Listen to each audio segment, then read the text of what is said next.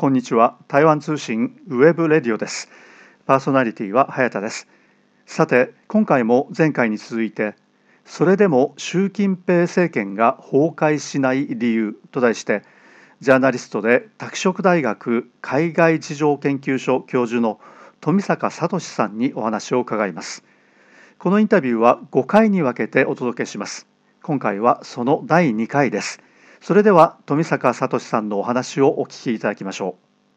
う。先ほどのそのコロナの話でもですね、うん、そのえー、この日本を含めたあの西側の方ではえーまあ、いわゆる白紙運動っていうのが起きて、うん、でコロナ政策に対して反対しているとで習近平政権に対して違反をしているとやれやれというような雰囲気が広がっていたじゃないですか、ね、ところが実際に中国でそのこちらの方ではそのゼロコロナって言われてますけれども、うん、まあ、コロナをできるだけ抑制しようという政策を開いて感染者が増えた時にそれを応援してた人たちって何も言わなくなってしまいましたよね。そうそうそう。だから要するにそのはいあなたたちの言う通りやりましたけど大変なことになってますよねという話ですよね、だからそのなんていうのかなやっぱりその、あの反対することを主目的にしてるっていうかね、でそういうあの報道になっちゃってることなんですよね、だからまあ、あの一つ一つそので例え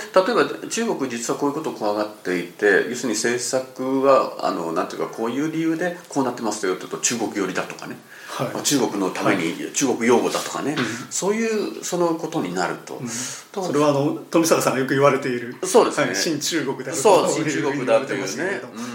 だからそのなんていうのかなあの本来は、あの当たり前のことなんですけど、発信者がどういう立場かなんて関係なくて、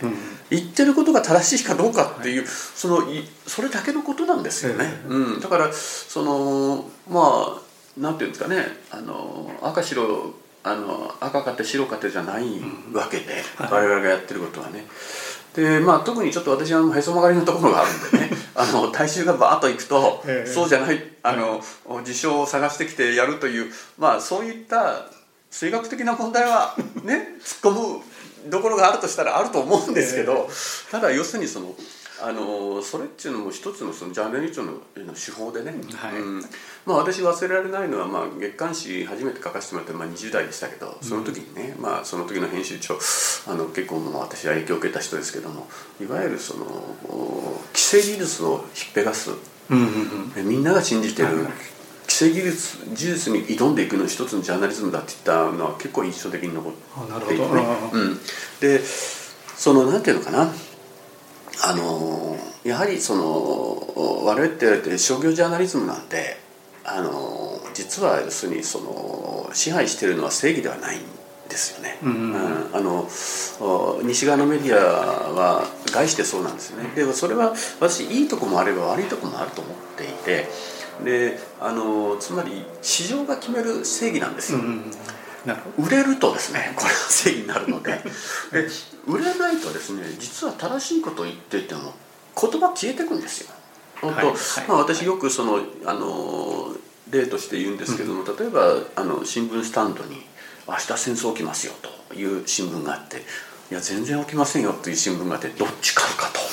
ね、それは絶対その、はい、おねそう、はい、でそうなってくるとそれはもう一票なんですよ、うん、それだから二次選挙と一緒で一票でとその売れ残った新聞社はじゃあその論調を続けられるのかというと続けられないっていうか、市場に抹殺されるわけでね、うん、だからあのそういうふうに我々のその商業ジャーナリズムって成り立ってるんですよということは案外要するにその読者リテラシーとしてないんですよね、うん、だからまあ我々はだからそのそういうことっていうのはあのよくよく気をつけて報じなきゃいけない。であの例えば中国報道なんか見てる時にねあの私あの反日でもすごくよく一生懸命やった時期があったん。であの反日デモっていうのはある時を境にあの大使館に行くようになった。あの日本大使館に。必ず日本大使館に行くという、そのゴールを決めるようになったんですね。でこれは昔考えられないことでつまりそんなことをやったら当局に何されるかわからないっていうことで怯えてましたから、その当局の目の目を盗んでわっと騒いで撤収するっていうのが実は昔の反日デモだったんです。でそれがある時から変わったんですけどもその変わる前の反日デモの時に中国に取材に行く時に、まあ、出版社からあの何十万かの取材費をもらって行くんですけども、はい、もうとにかく飛行機の中から胃が痛むような思いをするのはでも見つけられなかったらどうしよう。いやあの、取材費もらってねあのまあ1週間ぐらい行くわけですよ。結局でもありませんでしたと。編集部に報告するできないなと。ね。そしたらもうこう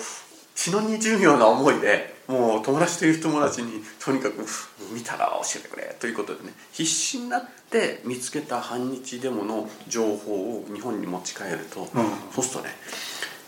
北京中の人が反日デモやってるように捉えるんですよね。よく大丈夫でしたねみたいな。だからこちらは会うことをねあの願ってるんだけど要するにもう街ですれ違った人からぶん殴られるぐらいの受け止め方をしてる。つまりねまあ、そこは実はそのあの何もない日常というのは報じられないのであの外国報道では何もない日常っていうのがガバッと抜けてる、うん、そうするといきなりそこに反日デモっていう要素が入ってくると、はい。はいそうそうなるとねもうそうもうもう日がない一日全ての北京人が反日デモやってるっていうふうにあのだからこれはねあの逆もしんなりであの、えーまあ、まさに今そうですけど311のね、うん、あのあれが起きた時に九州にいる留学生に中国の親からね死んでないかと。だからそうだから向こうで報道を見てると日本人みんなあの比較してみたいなね、はい、話になるわけですね、はい、私もあの福岡出身なんですけれども。まあ、まあ台湾に、えー、ずっといてでその時は台湾に行ったわけですけれども大丈夫か？って 家は。いや1,000キロ離れてるんですけどっていう話ですよね。そうなんですよね。だからやっぱりねその外国人とか外国の情報を取るっていう時は、やっぱりそのあのやっぱり巨大な退屈な川をね流れてるってことを忘れるんですよね、はい、だからそうあのそういうことでそこはちょっと気をつけないといけないなって私も思うんですけど、まあ、結局のところだってあのニュースっていうのは結局いなものをあの取り上げるわけで普通は取り上げられないわけでだからもういなものしか来ない。と中国は実はいなものの放棄方向なんでね、うん、もうあのもう探し出したら死ぬほどあってでまあいろんな人生きてるんでねで失敗も滑った転んだはもう日常的に、はまああの最初の冒頭で私が要するにその中国の問題だったらすぐにでも専門家になりますよって言ったのは、はい、こういうとこの話でね、はい、集めればいくらでもそういうことできるわけですね。だからそのそのそういう中でねやはり何て言うかな、まあ、ある程度責任を持ったそのメディアはやはりある程度ねその情報が退屈になってもあのきちんとそのいろんなものにアクセスした上でのねあれをやっていかなきゃいけない。だからあのまあなんていうのかな。これで失敗したんなら、そうでないところにこうシフトしていくとかそういうことって、まあ、それもしにくい状況ができてる。つまりプライドがあったりその一度報じたものを否定できないとか、うんはい、そういろんなあのがあってなかなか修正はできないんですけど中国っていうその巨大な非常に難敵をあの相手にした時には私はねそんなことじゃダメじゃないかなと思うんですよ。で私も実際のところ中国携わって自分が書いたことが全部正確だったかってね。あの全然そんなことないしやはりあれこれ間違ってたんじゃないかなと思うことも結構ありますよね。だからそういう部分っていうのはもう本当にしょうがないから修正していくしかないわけですよね。だからあのまああのそこ勇気を持ってやっていかなきゃいけないぐらい多分実はずれてるんじゃないかなというのはこの本の特に第一章、はい、あの政治の決めつけ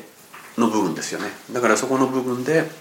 割と細かく書いたんですよね。うん、まあ、そのこの本全体がですね、まあ、いわゆるそのえー、間違いだらけの中国論ってどこが間違ってるのかっていうことをね、指摘されててそうです、ね、それを読んでも非常にこうスカッとするんですよね。ありがとうございます先ほどそのえー、その商業メディアの修正っていうのをお話しいただいたんですけれども、まあ、そうした中でも富坂さんは親中派だと言われてですね。そのメディアにもまず頻繁に登場されてて、えー、ちゃんと生き残ってらっしゃるんで非常に驚い。たのかなと思うんですけれども。このあるですねその、まあ、ジャーナリストに言われたことがありまして、まあ、彼もその中国とかですね台湾とかに関してまあいろいろ本を出したり、うん。えー、発言したりというようなことをやってる人間で、まあ、日本でいうとどっちかというとその右派の論客に当たるんですけれども、まあ、彼がですね一言言ったのは、あなた中国の悪口批判をしなければ日本のマスコミでは生きていけないよって言われたんですよ。でそういった中で生きていかれてる富坂さんってすごいなと思ったんですけれども。はい。はいまあ、そういったことっていうのがですねやはりある、まあ、確かにそれは商業メディアでその市場が要求していることを彼らは発言しているわけですね、ね、だけど彼らが発言していることをよく精査してみるとさっきおっしゃってたようないや実はどっかにあったものをコピーしてきてつないでるだけだと、うん、どっかで聞いたことある話だなっていうのが非常に多いじゃないですか。じゃあそれが正確か正確でないかっていうのはよくわからないですこれ一般の人に分かるわけないですよね実際に。そうなんです。だからそこに行って調べてるわけではないし。これはねだから一般の人には酷だなと私思うんですよ、うんはい、っていうのは私例えばそのあのロシアによるウクライナ侵攻の時に、うんはい、じゃあそのそっちの専門家でね、誰が正確なことを言ってるのかってね一から調べたらやっぱり相当大変なあれでね。そうですね。で要するに普通の生活をしながら、うん。特に一般の日本人が普通の生活をしながら国際問題を考えるって言ったらそのそれに振り向けられる脳みそのエネルギーってほんのちっちゃなものだと思うんですよね、うん、だからこそキーワードで入っちゃう、うん、これはねあのあれで要するに私は実はアメリカっていうのはこの辺のキーワードの使い方がすごくうまいと思うんですようん、例えばねあの昨今もやり始めたもので例えば中国がロシアを支援していると。始まりましたよね、あれ実はあの1年前にもちょうど同じ時期にやってるんですよ、うん、中国がロシアを支援してると、うん、裏で支援してると。で、えこれは実はその大体いつもアメリカの匿名の交換から始まるんです、うん、それを匿名の交換が始まる。で言っててブリンケン国務長官は自分の名前を出して最後こう言うんですよ。そういう疑いがある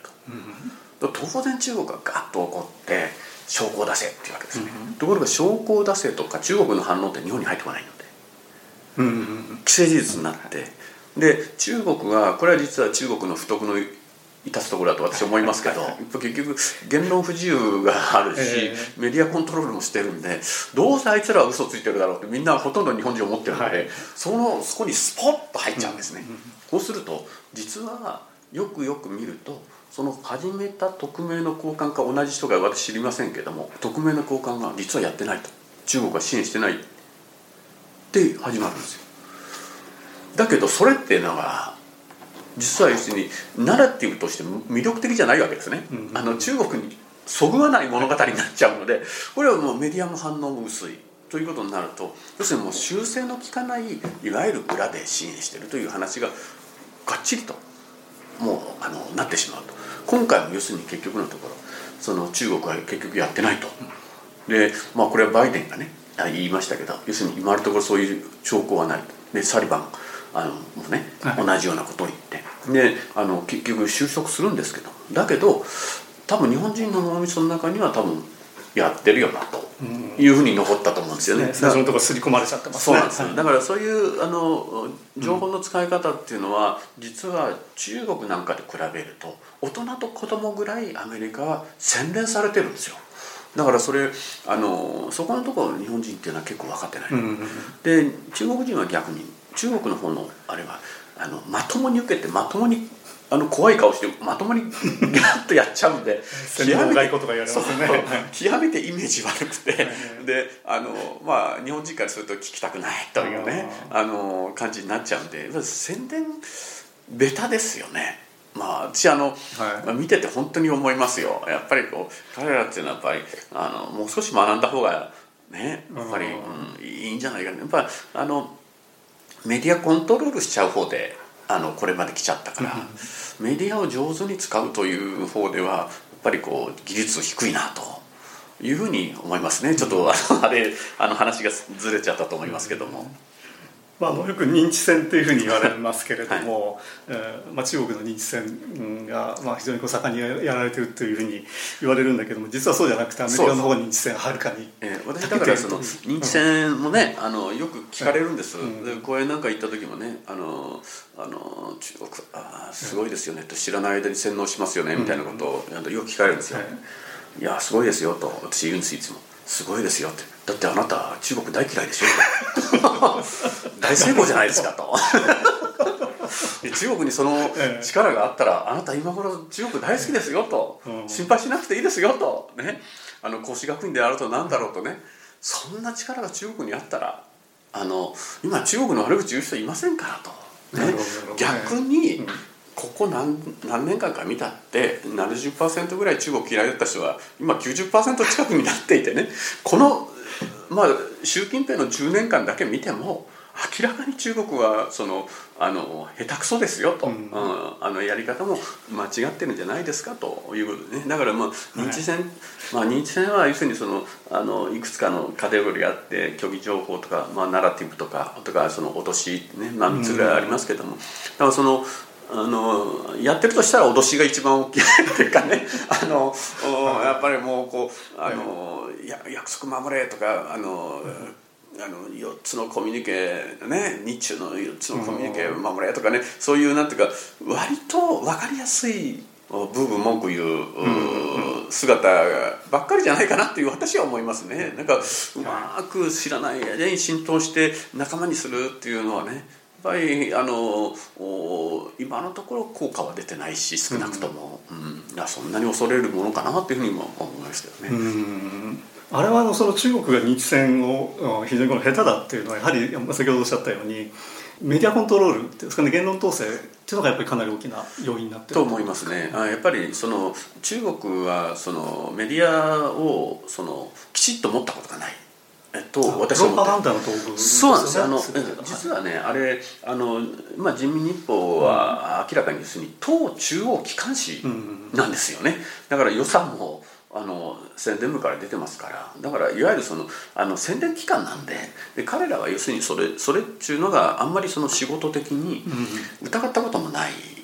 わけでだからいわゆるそのなんていうかなそれを隠して例えばあの公正中立な独立系のメディアだというふうにやってるわけじゃなく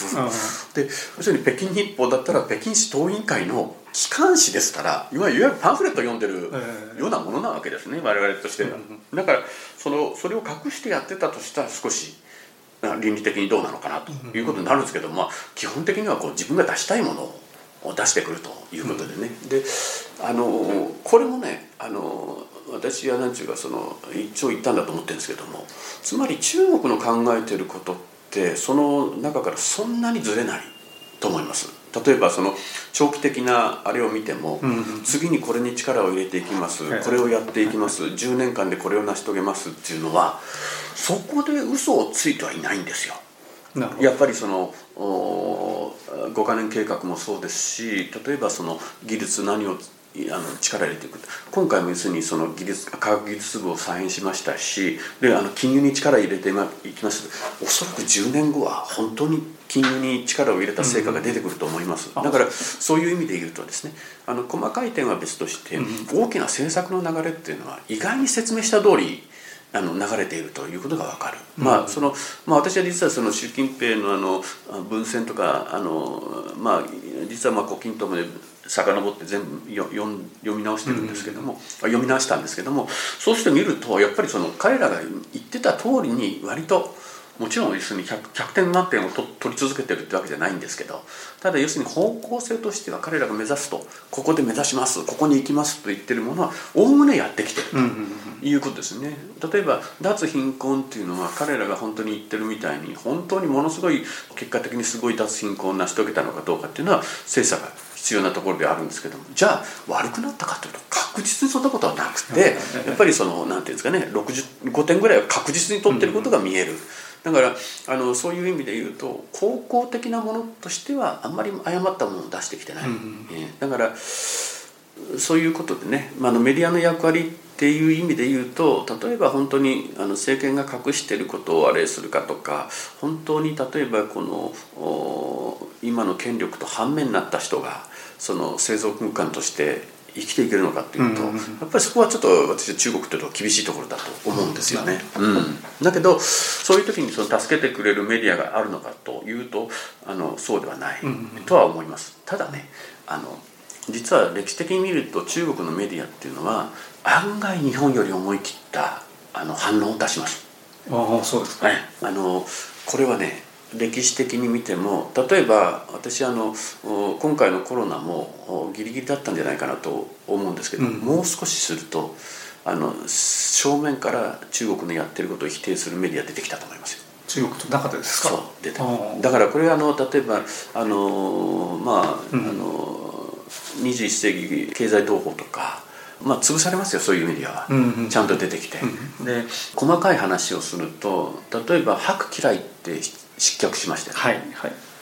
白嫌いっていうのはいわゆるその習近平との戦いもあったんですけどもその習近平が所属している党中央との戦いだったんですよね。とこれ主人は、まあ、いわゆる胡錦涛と温家宝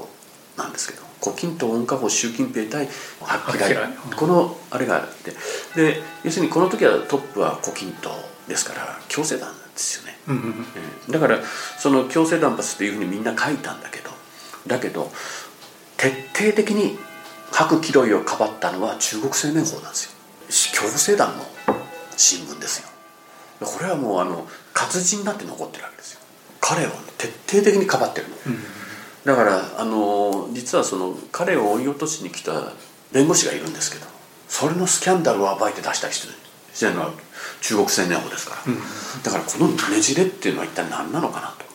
と。かなり勇気のあることなんですよ、うん、だからそれを今の日本の言っている例えば共生団だからどうだとか、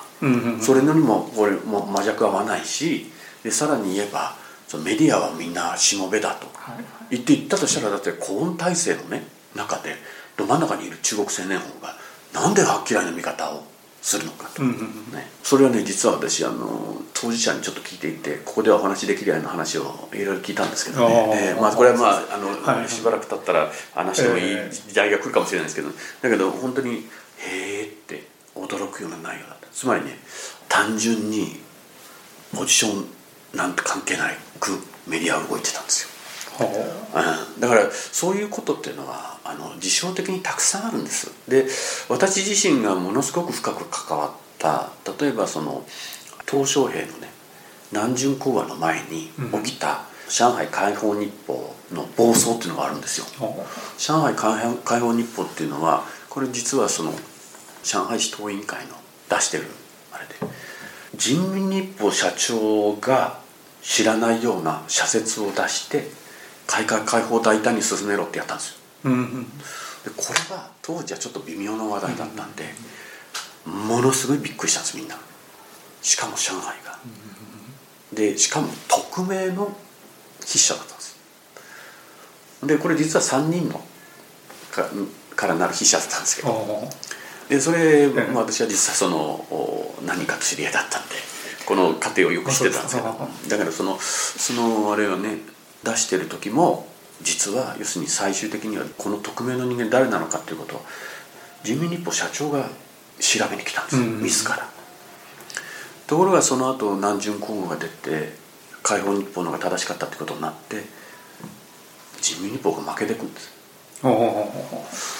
でこういうのはね要するに例えば実時給税だったかな。あれもこの間要するにその公明日報公明日報、はいはい、日報ってありますね、はい、あそこの記者が最初に書いたっていうのが有名な話なんですけどその人も最近亡くなったんで、ね、去年亡くなったんですけど、うん、ちょっとニュースになってましたけど結局それだってあの鄧小平が言ったとされるけどもともとは記者がやったもの。だからななんですかね。あの教育改革もそうですしあの統一あの統一試験みたいなのを中国が始める時にねこの統一試験を始めるっていうのを実は最初に原稿を書いたのはあの政府ではなくて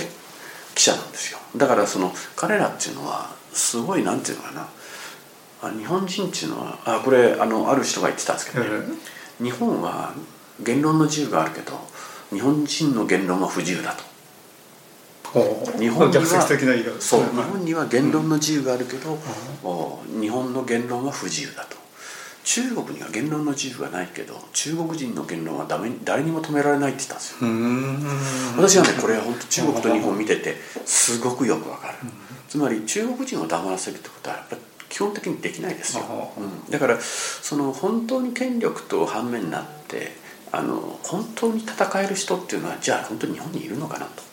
私はすごく懐疑的なんですよ、うん、例えば、まあ、スキャンダルを報じるとかそういうことであのタブーはないということはね多分大抵の日本人はそういうふうに思ってると思うんですけど、うん、そうじゃなくて本当に社会の敵になって私は難しいと思うんですよね。やはりあのどっかやはりそんなんていうかなその軸足がきちんとあの